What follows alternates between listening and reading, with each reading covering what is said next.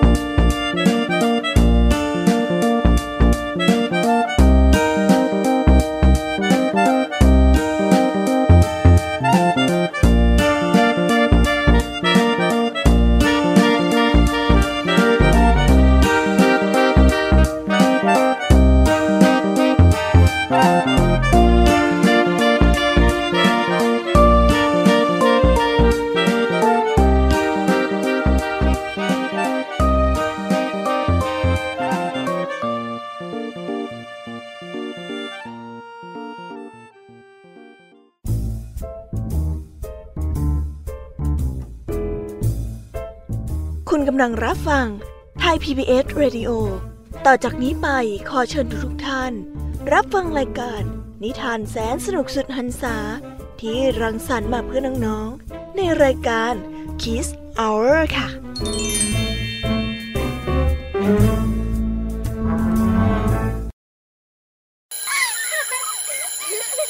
โรงเรียนเลิกแล้วกลับบ้านพร้อมกับรายการ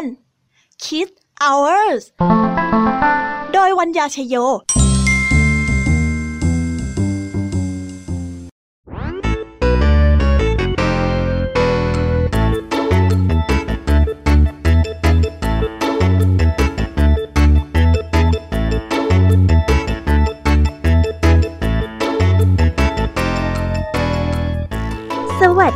วีดัตค่ะน้องๆทุกคนนะคะ ยินดีต้อนรับเข้าสู่รายการ Kiss Hour อย่างเป็นทางการค่ะ และเช่นเดิมค่ะ วันนี้พบกับรายการ Kiss Hour ก็ต้องมีนิทานแสนสนุกสุดหันษามาฝากน้องๆกันอีกเช่นเคย และวันนี้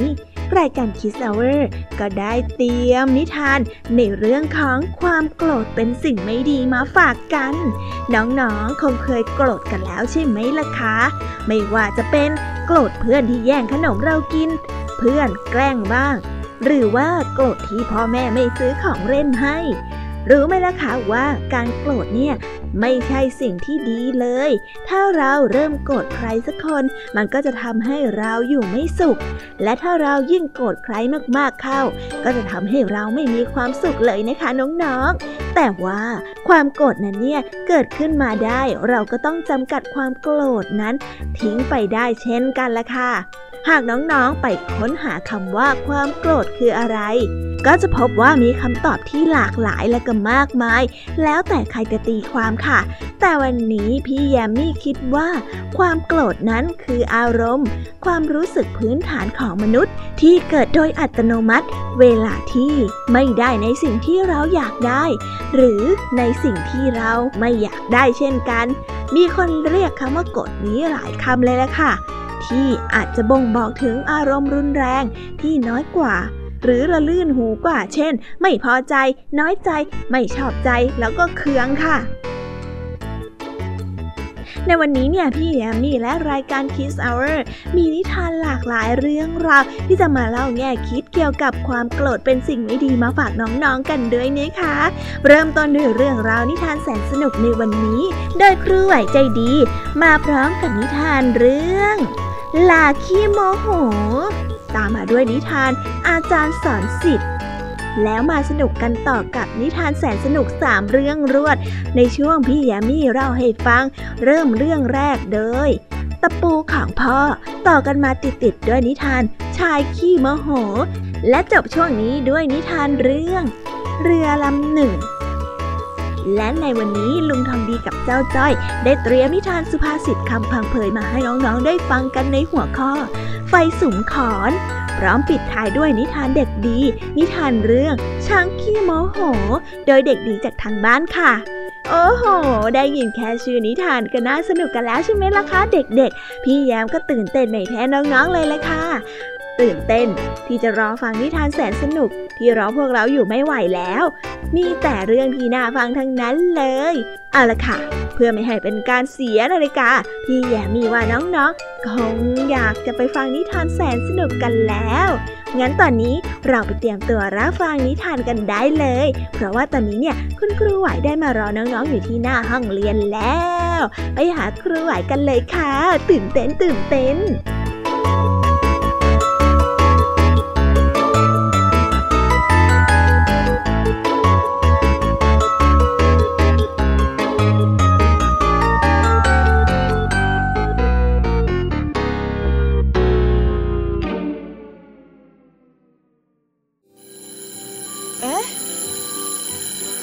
ยงออดดังแล้ว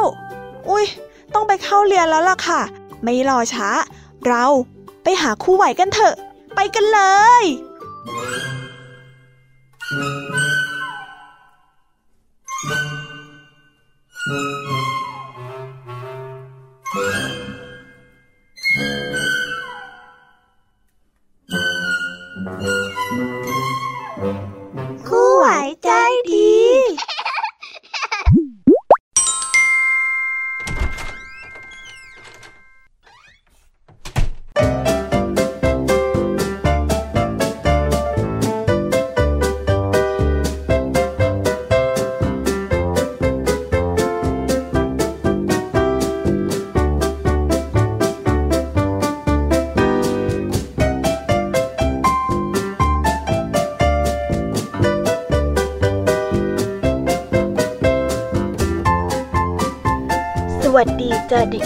น่ารัก มาพบกับครูไวใจดีกันอีกเช่นเคยนะคะ นอกจากจะมาทักทายเด็กๆคนนี้ ครูไหวก็ไม่ลืมที่จะนำนิทาน คุณธรรมสอนใจที่แสนสนุกและให้ความรู้กันอีกเช่นเคย ซึ่งในวันนี้มีเรื่องราวคุณธรรมที่มีคติสอนใจในเรื่อง ความโกรธเป็นสิ่งไม่ดี มาฝากเด็กๆกันค่ะ ถ้าเด็กๆพร้อมกันแล้ว เรามาเริ่มฟังนิทานคุณธรรมเรื่องแรกกันเลยค่ะ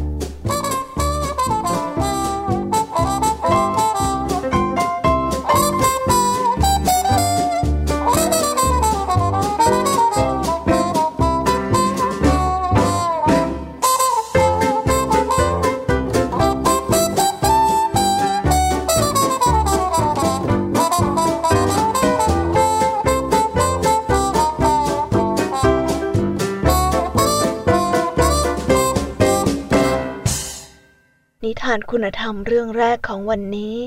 ครูขอเสนอเรื่อง ลาขี้โมโห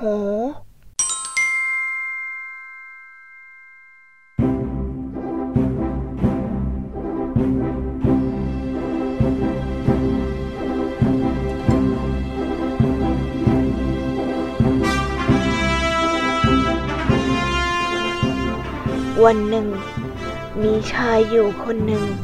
กำลังเดินจูงลาลัดเลาะไปตามเส้นทาง ที่แคบและเล็กบนภูเขา โดยบนหลังของลานั้น ได้เต็มไปด้วยหีบห่อและข้าวของส่วนตัวของเจ้าของมัน แต่ด้วยน้ำหนักที่มากเกินไปทำให้ลารู้สึกหนักจนแทบจะก้าวเดินต่อไปไม่ไหวในเวลาต่อมา มันเริ่มหงุดหงิดกับสัมภาระที่หนักอึ้ง มันจึงแกล้งทำเป็นพยศ โดยกระโดดหกหน้าหกหลังไปมา นี่เจ้าลา เจ้าเป็นอะไรไปฮะ เดินมาอยู่ดีๆ ทำไมถึงเป็นแบบนี้ หยุด หยุดนะ หยุดเดี๋ยวนี้เลย ชายเจ้าของลา พูดพร้อมกับดึงเชือกบังคับไว้ เพื่อที่จะให้เจ้าลาหยุด แต่ด้วยทางเดินที่ค่อนข้างแคบมากๆ ในระหว่างทางที่เจ้าลากระโดดไปมา มันก็ได้เกิดก้าวผิดพลาดขึ้น จนมันเกือบล่วงตกเขา แต่โชคดี เจ้านายของมันได้ดึงบังเฮียนไว้ได้ทันทำให้ลารอดชีวิตมาได้ หลังจากนั้น เจ้านายของมันก็เลยเอ่ยขึ้นว่า ถ้าเจ้าคิดว่าการแกล้งพยศ จะทำให้เจ้าต้องแบกของน้อยลงแล้วก็ เจ้าควรคิดหาวิธีที่ฉลาดกว่านี้นะเจ้าลา หลังจากเหตุการณ์ครั้งนั้นทำให้ลารู้สึกเสียหน้า และยิ่งโกรธมากขึ้นทำให้เจ้านายของมัน รู้ทันอุบาย มันจึงแกล้งทำเป็นพยศอีกครั้ง แต่เจ้าลาก็ไม่ฟังแต่อย่างใดยังคงพยศอยู่เช่นเดิมโอ้ย นี่เจ้าลาเจ้าจะพยศทำไมกัน ข้าจะจับเจ้าไม่ไหวแล้วนะ เดี๋ยวก็หล่นลงไปหรอก ซึ่งทำให้มันได้กล้าวพลาดตกลงไปอีกครั้ง แต่ครั้งนี้ช่างน่าเศร้า และเคราะห์ร้ายเป็นอย่างมาก เพราะว่าเจ้านายของมันดึงบังเหียนไว้ไม่ทัน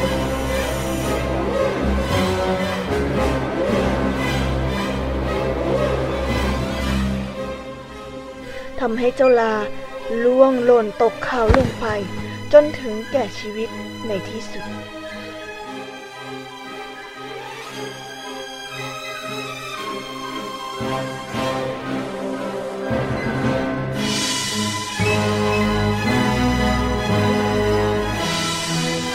นิทานเรื่องนี้ก็ได้สอนให้เรารู้ว่า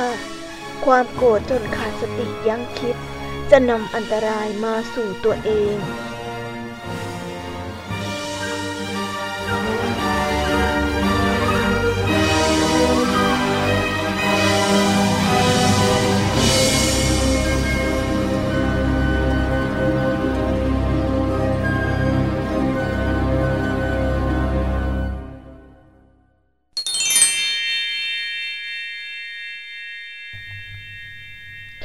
เรามาต่อกันในนิทานเรื่องที่สองของครูไว้ในวันนี้กันเลยนะคะ ในนิทานคุณธรรมเรื่องที่สองของวันนี้ ครูขอเสนอเรื่อง อาจารย์สอนสิทธิ์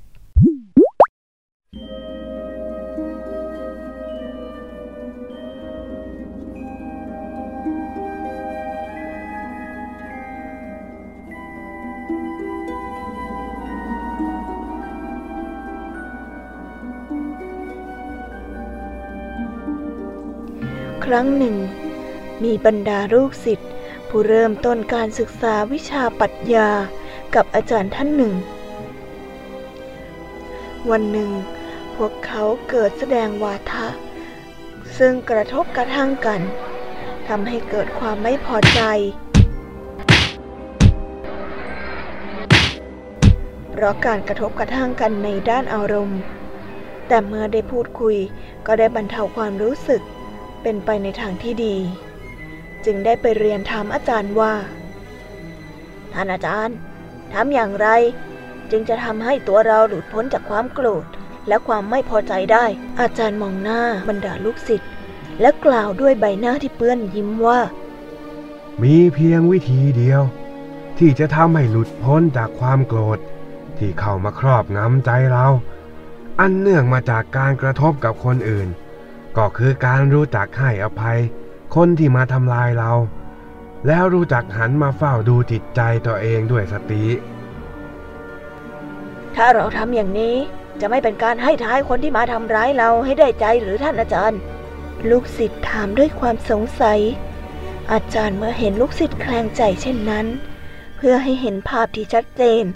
และเป็นการยกตัวอย่างให้ชัดขึ้น การที่เราสร้างความรู้สึกไม่พอใจ แสดงอาการกริ้วโกรธในใจอยู่ตลอดเวลานั้น เธอมั่นใจหรือเปล่า ว่าอีกฝ่ายเขาก็เป็นทุกข์เช่นกัน ลูกศิษย์ตอบด้วยน้ำเสียงอ่อยๆว่า คงไม่เป็นอย่างนั้นแน่นอน แต่อย่างน้อย เราก็ไม่ปล่อยให้เขาไปมีความสุขอยู่ฝ่ายเดียว เราก็ควรที่จะแสดงความรู้สึกไม่พอใจของเรา ให้เขาได้รับทราบบ้าง ฝ่ายพระอาจารย์ พอรับทราบวิธีคิดของลูกศิษย์ดังนั้นแล้ว ก็เป็นห่วง จึงได้กล่าวให้ข้อคิดและเตือนลูกศิษย์ไปว่า การที่เราสร้างความรู้สึกไม่พอใจกลับไป แสดงอาการกลิ้วโกรธอยู่ตลอดเวลานั้น เธอมั่นใจหรือว่า อีกฝ่ายเขาจะเป็นทุกข์กับเรา และเขาจะเป็นฝ่ายที่รับความทุกข์ทวีคูณมากขึ้นนะ การที่เราเฝ้าแต่สร้างความโกรธต่อผู้อื่นอยู่เสมอนั้น เปรียบเสมือนกับบุคคลที่แบกขยะอยู่เสมอ เขาย่อมดมกลิ่นของขยะอยู่ตลอดเวลา ความรู้สึกโกรธคนอื่นอยู่ตลอดเวลาก็เช่นเดียวกัน หากเธอยึดมั่นถือมั่น โดยไม่รู้จักปล่อยวางความรู้สึกเกลียดชังนั้น เธอเองก็เปรียบเสมือนคนที่คอยแบกขยะ ต้องดมกลิ่นอันน่าโสโครกนั้นอยู่ตลอดเวลา หนำซ้ำถึงเธอจะมีความคิดว่าคนอื่นจะเหม็นด้วย แต่คนอื่นก็หาเป็นเช่นเธอไม่ มีแต่เธอผู้เดียวนั่นแหละ ที่แบกขยะเองแล้วต้องดมกลิ่นนั้นเอง โดยที่คนอื่นไม่ได้รับรู้อะไรกับเธอเลยแม้แต่นิดเดียว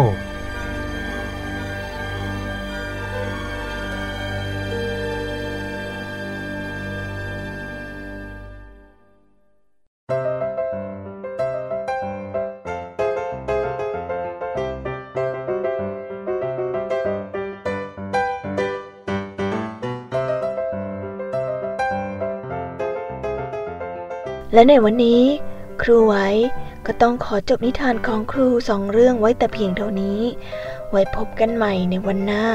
สำหรับวันนี้ครูต้องขอลาเด็กๆกันไปก่อน บ๊ายบายค่ะ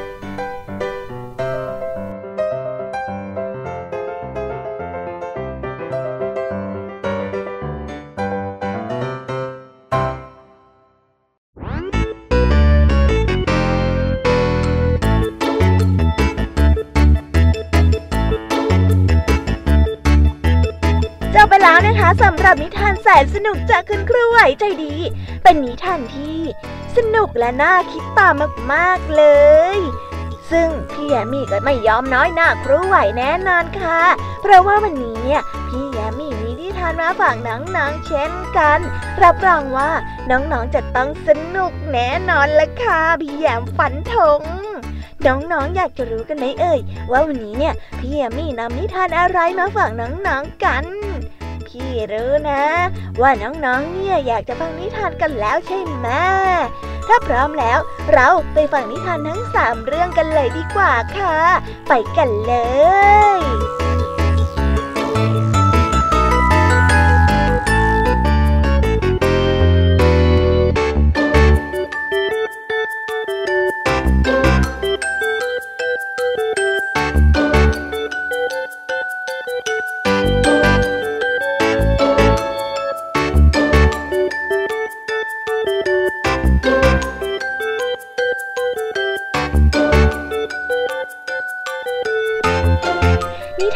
รื่องแรกของพี่ยามีในวันนี้ พี่ยามีขอเสนอเรื่อง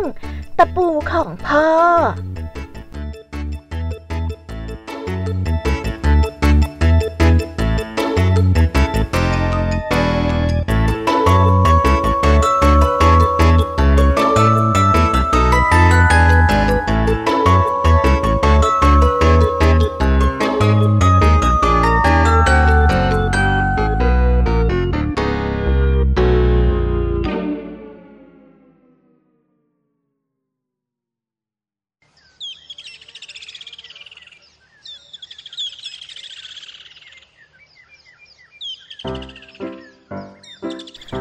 ด็กน้อยคนหนึ่ง ที่มีสีหน้าแสดงอารมณ์ไม่ค่อยจะดีนัก พ่อของเขาจึงให้ตะปูกับเขาหนึ่งถุง และบอกกับเขาว่า ทุกครั้งที่เจ้ารู้สึกโมโห หรือโกรธใครสักคน ให้ตอกตะปูหนึ่งตัว เข้าไปกับรั้วที่หลังบ้านวันแรกผ่านไป เด็กน้อยคนนั้น ตอกตะปูเข้าที่รั้วบ้านถึง 37 ตัว แล้วก็ค่อยๆ ลดจำนวนลงเรื่อยๆเรื่อยๆ ในแต่ละวันที่ผ่านมา ก็ลดจำนวนลง น้อยลงไป น้อยลงไป เขาก็เริ่มรู้สึกว่า การที่รู้จักควบคุมอารมณ์ของตัวเองให้สงบ ง่ายกว่าการตอกตะปูตั้งเยอะ และแล้วเด็กน้อยก็ได้พบว่า หลังจากที่เขาสามารถควบคุมอารมณ์ตัวเองให้ดีขึ้น เย็นมากขึ้น เขา จึงเข้าไปพบกับพ่อ และบอกกับพ่อเขาว่า เขาสามารถควบคุมอารมณ์ตนเองได้แล้ว ไม่มุทะลุเหมือนแต่ก่อนที่เคยเป็นมา พ่อเขาได้ยิ้ม และบอกกับลูกชายเขาว่า ถ้าเช่นนั้นจริง เจ้าต้องพิสูจน์ให้พ่อรู้ โดยทุกๆ ครั้งที่สามารถควบคุมอารมณ์ฉุนเฉียวของตนเองได้ ให้ถอนตะปูออกจากรั้วหลังบ้านหนึ่งตัวทุกครั้งวันแล้ววันเล่า เด็กน้อยคนนั้นก็ค่อยๆถอนตะปูออกทีละตัวทีละตัว จากหนึ่งเป็นสองจากสองเป็นสามจนในที่สุด ตะปูทั้งหมดก็ถูกถอนออกจนหมดสิน้น เด็กน้อยดีใจมาก รีบวิ่งไปบอกกับพ่อของเขาฉันทำได้แล้ว ฉันทำได้แล้วในที่สุดฉันก็ทำจนสำเร็จแล้วพ่อพ่อจ๋าผมทำได้แล้ว พ่อไม่ได้พูดอะไร แต่จูงมือของลูกเขาออกไปที่รั้วของบ้าน และบอกกับลูกเขาว่า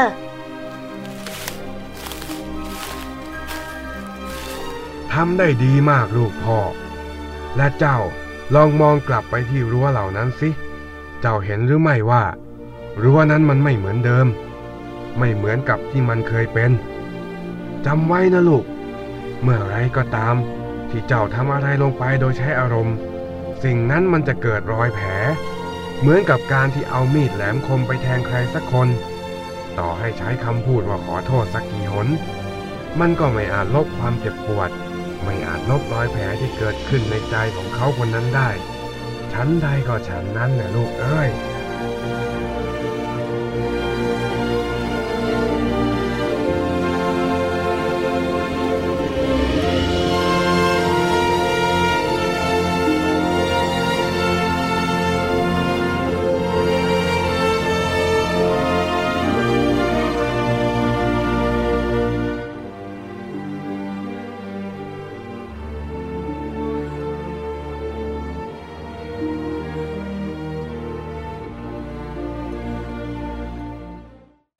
นิทานเรื่องที่สามของพี่ยามี่ในวันนี้ พี่ยามี่ขอเสนอเรื่อง เรือลำหนึ่ง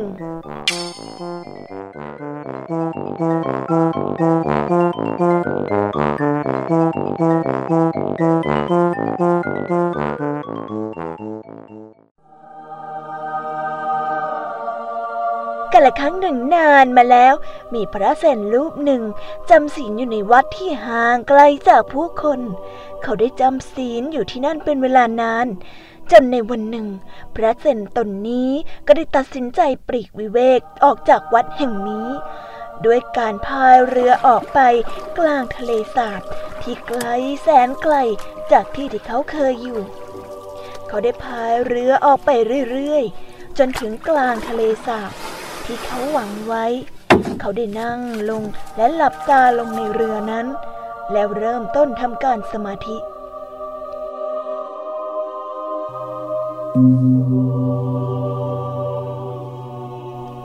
หลังจากภาวนาทำสมาธิอย่างสงบราวสองชั่วโมง ท่านก็รู้สึกถึงเรือลำหนึ่ง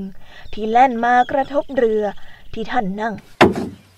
ท่านเริ่มมีอาการหงุดหงิดเล็กน้อย เพราะเรือลำนั้น ได้เข้ามากระแทก แต่ถึงอย่างนั้น พระเซนก็ยังนั่งหลับตาต่อไป และภาวนาในใจว่า ไม่เป็นไรหรอกตัวข้าเรือลำนี้อาจจะหลงมา และอาจจะไม่เห็นเรือเรา อีกสักพัก เรือลำนี้ก็คงจะแล่นไปอีกทาง เวลาผ่านไปหลายนาที เรือลำนั้นก็ยังมากระทบเรือ ที่ท่านนั่งอยู่เรื่อยๆ พระเซนจึงหมดความอดทนและลืมตาขึ้นมา เพื่อที่จะตำหนิคนที่ช่างกล้ามารบกวนท่านถึงเพียงนี้ แต่เมื่อท่านลืมตาขึ้นมา ท่านก็ได้เห็นเพียงแค่เรือเปล่าๆลำหนึ่ง ไม่มีใครอยู่ในเรือนั้น เรือของท่านกับเรือเปล่าลำนั้นได้ลอยเคว้งคว้างอยู่กลางทะเลสาบ ที่พัดมาชนกันนั่นเอง พระเซนรู้ถึงสิ่งที่เกิดขึ้น พระเซนจึงพูดกับตัวเองว่า นั่นเป็นเพียงเรือลำหนึ่ง ที่ลอยลมตามเรามา จนมากระแทกเรือของเราเท่านั้น ความโกรธที่เกิดขึ้นนั้น เป็นสิ่งที่ใจเราสร้างขึ้นทำให้จิตใจเราไม่เกิดความสงบ เราจะโกรธหรือโมโหเรือลำนั้นไปทำไมกัน เขาได้ตระหนักซึ้งถึงความระงับความโกรธที่เกิดขึ้นกับตัวเขา และความโกรธของท่านก็ได้หายไปในพริบตา พระเซนได้เดินทางกลับสู่วัดเซนที่เขาจากมา เขาได้เรียนรู้ถึงการระงับความโกรธที่เกิดขึ้นกับเขา และถ้าหากพระเซนได้พบกับใครที่ให้ท่านโกรธหรือหงุดหงิด ท่านก็จะบอกกับตัวเองเสมอว่า คนคนนั้น เป็นเพียงเรือเปล่า แต่ความโกรธนั้นล้วนผุดออกมาจากใจเราทั้งสิ้น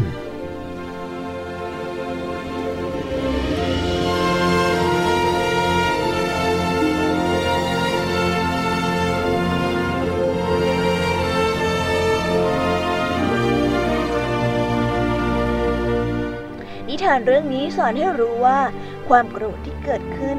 เกิดขึ้นเพราะจิตใจของคนเราที่สร้างขึ้นมา เราจึงสามารถระงับความโกรธด้วยการกำหนดจิตใจของเราเช่นกัน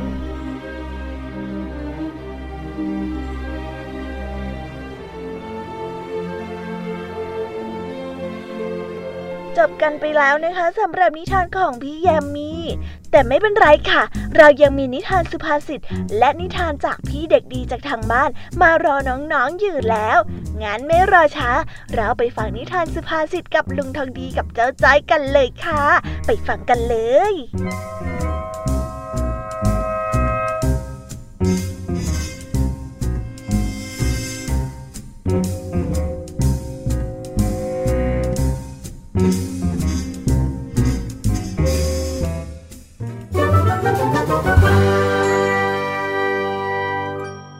นิทานสุภาษิต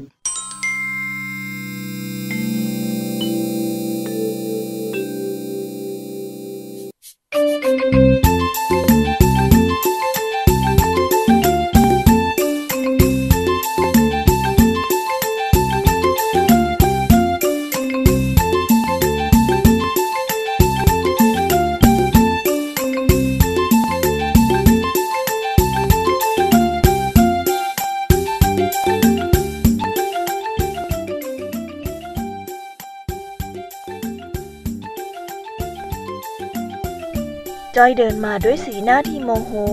เหมือนมีอะไรทำให้จ้อยโกรธ แล้วก็เดินผ่านลุงทองดีไป ลุงทองดีเห็นเจ้าจ้อย ดูท่าทางโกรธเกรี้ยว เลยทักถามเจ้าจ้อยว่า เอ็งจะไปไหนเจ้าจ้อยทำไมวันนี้ เอ็งดูอารมณ์ไม่ค่อยดีเหมือนวันก่อนๆเลยอะฮะท่าทางดูออกขนาดนั้นเลยเหรอลุงทองดี ก็ดูหน้าตาเอ็งสิเนี่ย หน้าตาบึ้งตึง เหมือนไปโดนขโมยขนมที่ไหนกินมาเลย ก็นั่นน่ะสิลุง วันเนี้ย แม่บอกจ้อยว่า แม่จะทำขนมมากินกัน ให้ชวนสิงกับแดงมากินด้วย จ้อยก็ชวนพวกมันมา แต่พอมันมาถึงอะ จ้อยก็รีบปวดฉี่จ้อยก็วิ่งไปฉี่ที่ห้องน้ำจ้อยก็เลยวิ่งกลับมา มันแค่เวลาแป๊บเดียวเองนะลุงทองดี เจ้าสิงกับเจ้าแดง มันกินขนมจนหมดเลยอ จ้อยอะโกรธมากเลยนะตอนเนี้ย แม่ก็ไม่ทำให้จ้อยเพิ่มด้วยอะเฮ้ยทองหยิบทองหยอดละสิทำไมลุงทองดีรู้อะจ๊ะเอ็งมันเป็นเจ้าเด็กกระเปียกที่ข้าสอนมากับมือนะเจ้าจ้อย นั่นแหละลุงทองดี จ้อยโกรธพวกมันมากเลย จ้อยไม่ได้กินขนมที่จ้อยชอบ จ้อยโกรธไอ้แดงกับไอ้สิงห์มากเลย แม่เจ้าจ้อย แค่ไม่ได้กินขนมแค่นี้ ทำเป็นไฟสุมขอนไปได้ ไม่รู้จักการกำจัดความโกรธเลยนะ จ้อย จะโกรธจนกว่าพวกมันมาขอโทษจ้อยเลยล่ะ จ้อยรอกินขนมฝีมือแม่ตั้งนาน กว่าแม่จะทำให้จ้อยกินน่ะ พอจ้อยได้กิน ก็โดนแย่งไปหมดเลยอะจ้อยยังไม่ได้กินสักชิ้นเลยนะ ลุงรองดี ลุงรองดีไม่เข้าใจจ้อยเหรอ แต่เอะว่าแต่เมื่อกี้ลุงว่าอะไรนะ อะไรไฟสุม ไฟสุมอะไรอะ เอ็งนี่โกรธจนหูดับหมดแล้ว ฟังอะไรก็ไม่ได้สับไปซะแล้วนะเจ้าจ้อย นั่นแหละลุง นี่ลุงกำลังจะสอนตอนจ้อยโกรธเนี่ยนะ ก็ต้องเป็นอย่างนั้นแหละไม่งั้นเอ็งจะรู้วิธีระงับความโกรธของตัวเองสักทีหรือไง งั้นก็ได้แต่ลุงทองดีต้องทำให้จ้อยหายโกรธหลังจากจ้อยฟังลุงสอนแล้วนะ เออ แต่เอ็งต้องตั้งใจฟังนะ มานั่งนี่ หายใจลึกๆ ใจเย็นๆ แล้วค่อยๆฟัง เดี๋ยวลุงจะเล่านิทานให้ฟัง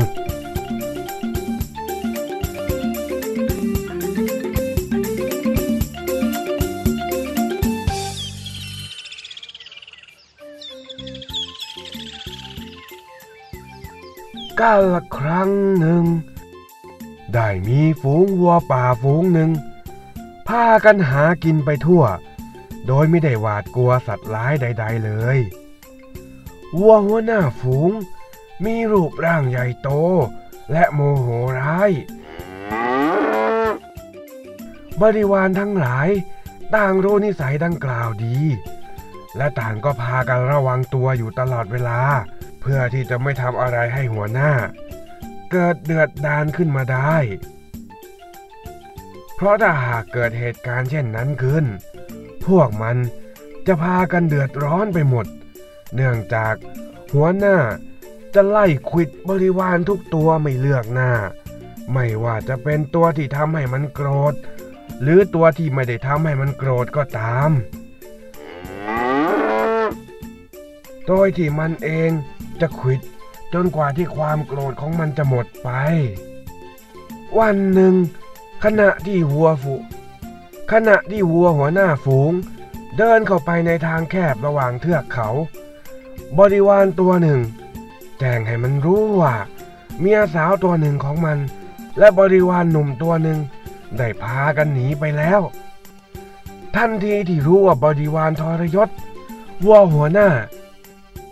วัวหัวหน้าฝูง ก็โกรธสุดขีดมันขวิดเหล่าบริวารแตกกระจายหนีเอาตัวรอดไปหมด แทนที่จะหายโกรธ มันกลับเดือดดานยิ่งขึ้น และกระโดดเข้าขวิดทุกอย่างที่เห็น ยิ่งโกรธมากขึ้นเท่าใด ก็ยิ่งใช้กำลังกายที่รุนแรงมากขึ้นเท่านั้น ในที่สุด ความโกรธถึงขีดสุด ก็ผลักดันให้วัวหัวหน้าฝูง เพนเข้าขวิดกับก้อนหินขนาดมหึมาก้อนหนึ่ง เข้าอย่างรุนแรง จนทำให้มันคอหัก แล้วก็ขาดใจตายไปในพริบตา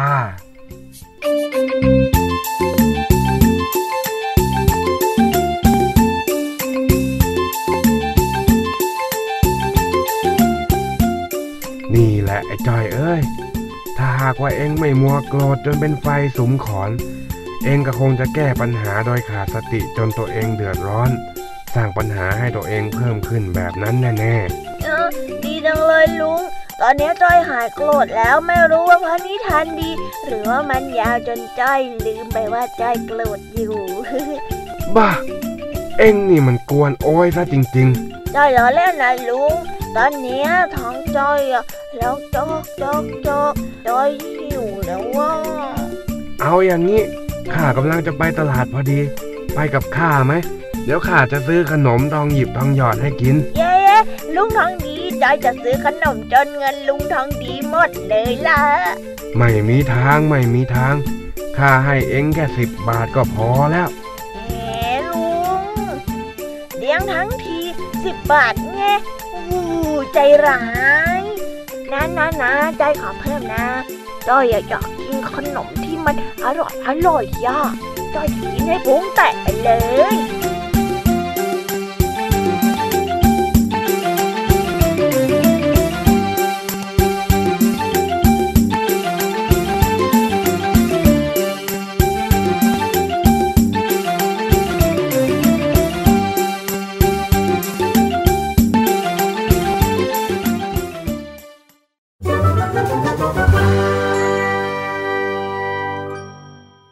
านสุภาษิต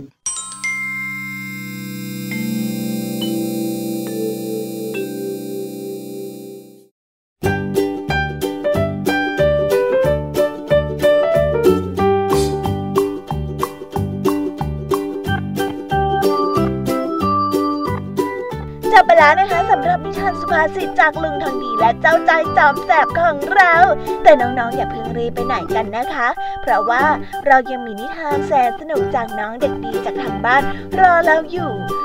ถ้าพร้อมกันแล้ว เราไปฟังนิทานจากพี่เด็กดีกันเลยค่ะ ไปกันเล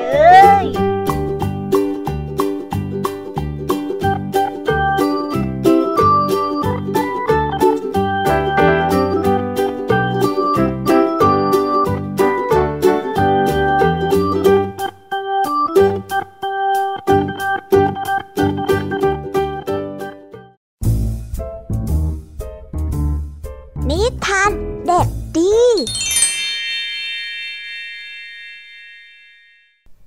วัสดีครับ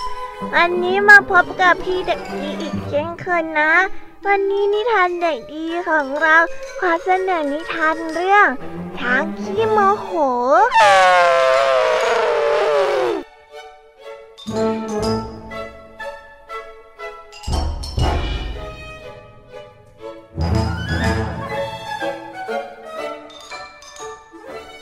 ละครั้งหนึ่งในป่าใหญ่ มีช้างน้อย เป็นลูกช้างตัวโต มีนิสัยใจดีอบอ้อมอารี จึงมีเพื่อนมาเล่นมากมาย แต่ช้างน้อย เป็นช้างที่ขี้โมโหมาก เวลาที่ช้างน้อยโมโหจากเพื่อนๆ หรือไม่ได้อย่างใจทีไร ช้างน้อยก็จะกระทืบเท้าแรงๆ แล้วก็พังต้นไม้ล้มระเนระนาด จนเพื่อนๆหนีแทบไม่ทัน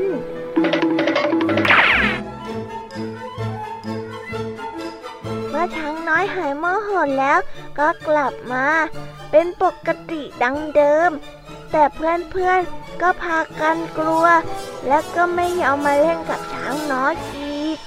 ช้างน้อยเสียใจที่ตัวเองเป็นช้างขี้โมโห เวลาที่โมโหทีไรมันก็มักจะลืมตัว และอดที่จะอาละวาดไม่ได้ทุกที เฮ้อจะทำยังไงดีนะ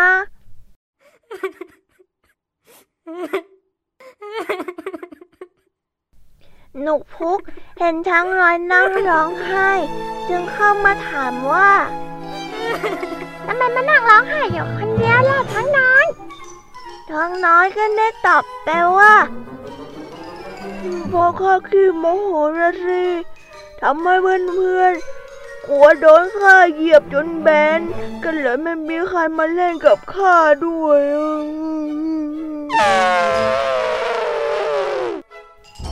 หนูพุกจึงบอกกับช้างน้อยว่าเธอก็อย่างที่โมโหนักสิพอเริ่มโมโหเธอก็นับสิบไง นับหนึ่งถึงสิบอะเป็นไหม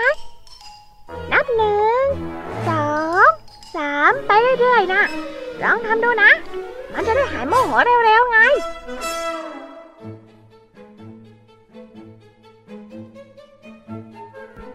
หนูพุกรีบวิ่งไปหาเพื่อนๆ ชวนให้กลับมาเล่นกับช้างน้อย คราวนี้เพื่อนๆช่วยกันคิดหาวิธีช่วยให้ช้างน้อยหายโมโหได้แล้ว ช้างน้อยดีใจได้เล่นกับเพื่อนๆอีกครั้ง แต่เล่นไปเล่นมาสักพักหนึ่งช้างน้อยก็เกิดโมโหอะไรก็ไม่รู้ขึ้นมา เริ่มทำหน้าบึ้ง แล้วก็กระทืบเท้าแรงๆ ก่อนที่ช้างน้อยจะอารวาสเหมือนทุกทีเพื่อนๆจึงได้รีบกระโดดลอยตัวกันใหญ่ และหนูพุกก็ร้องเรียกช้างน้อย เฮ้ยช้างน้อย เฮ้ย ลองนับดูสิว่าพวกเรามีกี่ตัว ลองนับดูช้างน้อยหันมาดู แล้วก็นับเสียงดัง ๆ ไปพร้อมกับเพื่อนๆหนึ่งสองสามสี่ห้าพวกเธอมีทั้งหมดห้าตัว ช้างน้อยตอบว่าโอ้หาหายแล้ว เมื่อเมื่อกี้ ฉันโมโหอะไรนะ แต่ตอนนี้ฉันหายแล้วอะ มันมันหายจริงๆนะ ฉันโมวแต่นับเพื่อนๆ จนลืมโมโหไปเลยอะไอ้ย่าเจ้าย่าเธอหายแล้วเย้ดีใจจังเลยเจ้าช้างฉันดีใจจังเลย เพื่อนๆต่างกันดีใจกันยกใหญ่ ที่ช่วยให้เจ้าช้างน้อยหายโมโห ช้างน้อยก็ดีใจมากเหมือนกัน ที่รู้สึกว่าช่วยตัวเองให้หายโมโหได้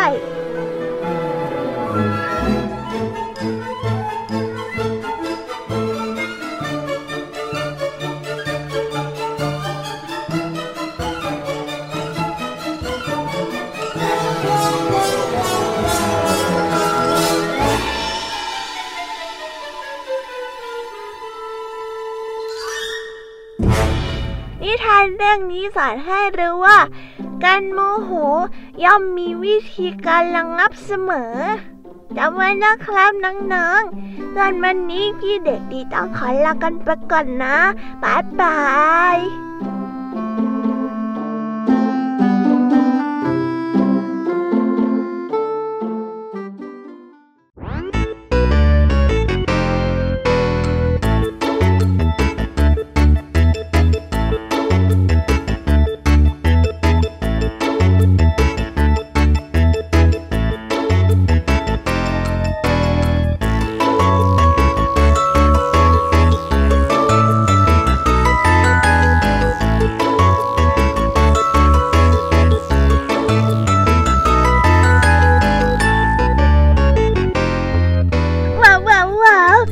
กันไปแล้วนะคะสำหรับนิทานในวันนี้ เป็นอย่างไรกันบ้างคะน้องๆ กับเรื่องราวของความโกรธคือสิ่งไม่ดี ในรายการคีสเอาเออร์ได้นำมาเล่าให้น้องๆฟังกันในวันนี้ สนุกกันไหมเอ่ยหลังจากที่ได้ฟังกันไปแล้วเนี่ย น้องๆจำได้ไหมคะ ว่าใครมาเล่าอะไรให้กับเราฟังบ้าง ถ้าจำไม่ได้ไม่เป็นไรค่ะ เดี๋ยวพี่แยมีจะสรุปให้ฟังง่ายๆ แล้วก็สั้นๆ ได้ใจความนะคะ วันนี้ค่ะ ครูไหวใจดีได้มาเล่านิทานชาดกเรื่อง เจ้าลาขี้โมโห ที่เล่าถึงเจ้าลาตัวหนึ่ง ที่ใช้อารมณ์โกรธของตัวเอง เพื่อพยศเจ้าของ แต่สุดท้ายเจ้าราตัวนั้นก็ตกเข่าไป เพราะว่าอารมณ์ของตัวเองนั่นเองค่ะ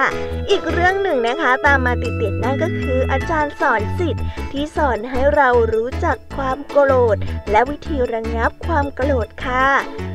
ตามมาด้วยนิทานแสนสนุกของพี่ยามีเล่าให้ฟัง เป็นยังไงกันบ้างคะน้องๆ สนุกกันไหมเอ่ยกับนิทานเรื่อง ตะปูของพ่อที่สอนให้เรารู้ว่าความโกรธเนี่ยก็เหมือนกับตะปูที่ตอกลงไปทุกวัน มันก็จะเป็นรอยตะปูอยู่อย่างนั้น ไม่ได้ทำให้ชีวิตของเราดีขึ้นเลย เรื่องต่อมาก็คือ ชายขี้โมโห ที่เขารู้ตัวเองว่า เขาเป็นคนขี้โมโห และเขาก็รู้จักวิธีการระงับความโกรธนั้น และเรื่องสุดท้ายที่พี่แยมมี่จะเล่าให้กับน้องๆฟังในวันนี้ก็คือ เรือลำหนึ่ง ที่สอนให้เรารู้ว่า การโกรธนั้นเข้ามาในตัวเราได้ ก็กำจัดไปได้เหมือนกันและในวันนี้ลุงทองดีกับเจ้าจอยตัวแสบ ก็ได้รู้จักคำว่า ไฟสูงขอน ที่ลุงทองดีได้เล่าให้ฟัง ตอนนี้เนี่ย ตอนนี้เนี่ยเจ้าจอยก็ได้รู้ว่าการกระทำใดด้วยความโกรธก็จะมีโทษและความเสียหายค่ะ จบด้วยเรื่องช้างขี้โมโห โดยเด็กดีจากทางบ้านน่ารักเลยค่ะน้องๆ ที่ทำให้เรานะคะ เห็นว่าหากเกิดความโกรธขึ้นกับตัวเรานั้น เราก็แค่ลืมลืมมันไปสักครู่หนึ่ง ความโกรธเหล่านั้นก็จะหายไปในทันทีค่ะ วันนี้เรื่องที่เล่าไปทั้งหมดก็มีแต่เพียงเท่านี้ ครั้งหน้า อยากจะให้พี่ยามี่มากับนิทานเรื่องอะไร ก็กระซิบบอกกันได้นะ เอ๊ะ เมื่อเช้ามีน้องๆคนไหนไปทำบุญตักบาตรกับคุณพ่อคุณแม่กันบ้างไหมเอ่ย แล้วน้องๆสงสัยกันไหมคะว่าทำไมวันนี้เนี่ยน้องๆบางคนถึงหยุดเรียน หรือว่าน้องๆบางคนก็ไปทำบุญกับทางโรงเรียน น้องๆสงสัยกันไหมเอ่ยว่าวันนี้เป็นวันอะไร วันนี้ก็คือ วันวิสาขบูชานั่นเองค่ะ วันนี้เนี่ยถือเป็นวันสำคัญของไทย ความหมายของวันวิสาขบูชาก็คือ วิสาขบุรณีบูชา แปลว่า การบูชา ในวันเพ็ญเดือนวิสาขะดังนั้น วันวิสาขบูชาจึงหมายถึง การบูชาในวันเพ็ญเดือนหกค่ะ วันวิสาขาบูชา ถือว่าเป็นวันสำคัญยิ่งนะคะ ทางพระพุทธศาสนาของเรา เพราะเป็นวันที่เกิดทั้งสามเหตุการณ์ที่สำคัญกับชีวิตของพระสัมมาสัมพุทธเจ้าค่ะ และก็ได้เวียนมาบรรจบกันในวันนี้นั่นเอง ก็คือได้แก่ วันพระพุทธเจ้าประสูติวันพระพุทธเจ้าตรัสรู้ และวันที่พระพุทธเจ้าเสด็จสู่ปรินิพานหรือดับสังขาร ไม่กลับมาเกิดสร้างชาติ สร้างภพกันอีกต่อไปนั่นเองค่ะ ว้าว น่าอัศจรรย์มากเลยใช่ไหมล่ะคะน้องๆ ส่วนในกิจกรรมในวันวิสาขบูชาเนี่ยน้องๆ รู้ไหมคะว่า วันวิสาขบูชาเนี่ยต้องทำอะไรกันบ้างหนึ่งเลยนะคะ คือทำบุญตักบาตรกรวดน้ำอุทิศส่วนกุศลให้ญาติที่ล่วงลับไปแล้ว และเจ้ากรรมนายเวรค่ะ 2. จัดสำรับข้าวหวานไปทำบุญพัตตาหารที่วัด 3. ค่ะปล่อยนกปล่อยปลาเพื่อสร้างบุญสร้างกุศล 4. ร่วมเวียนเทียนรอบอุโบสถที่วัดในตอนค่ำเพื่อลำลึกถึงพระพุทธพระธรรมและก็พระสงฆ์ค่ะ 5. นะคะก็คือร่วมกิจกรรมเกี่ยวกับวันสำคัญทางพระพุทธศาสนา 6. การแสดงนิทรรศการ ประวัติ และเรื่องราวความเป็นมาของวันวิสาขบูชาตามโรงเรียน หรือตามสถานที่ต่างๆ เพื่อให้ความรู้แก่คนอื่นๆ 7. ระดับธงชาติตามอาคารและก็บ้านเรือน วัดและสถานที่ราชการค่ะ 8. ค่ะ คือช่วยบำเพ็ญสาธารณประโยชน์ พี่เชื่อว่าน้องๆต้องทำได้มากกว่าหนึ่งข้อแน่ๆเลยเพราะว่าน้องๆของพี่ยามีเนี่ยเป็นคนดีและก็น่ารัก อุ้ยน้องๆ เวลาหมดหมดเวลาอีกแล้ว พี่ยามีต้องคิดถึงน้องๆอีกแน่เลยแต่ไม่ต้องห่วงนะคะ ในครั้งหน้าพี่ยามีขอสัญญาค่ะ ว่าจะกลับมาพร้อมกับนิทานแสนสนุกแบบนี้อีกแน่นอน น้องๆ อย่าลืมนำข้อคิดดีๆ ที่ได้จากการฟังนิทานแสนสนุกของรายการ Kiss Hour ในวันนี้ ไปใช้กันนะคะเด็กๆ ไว้พบกันใหม่ในวันพรุ่งนี้นะสำหรับวันนี้พี่ยามี ต้องขอลากันไปก่อนนะคะ บ๊ายบายค่ะน้องๆ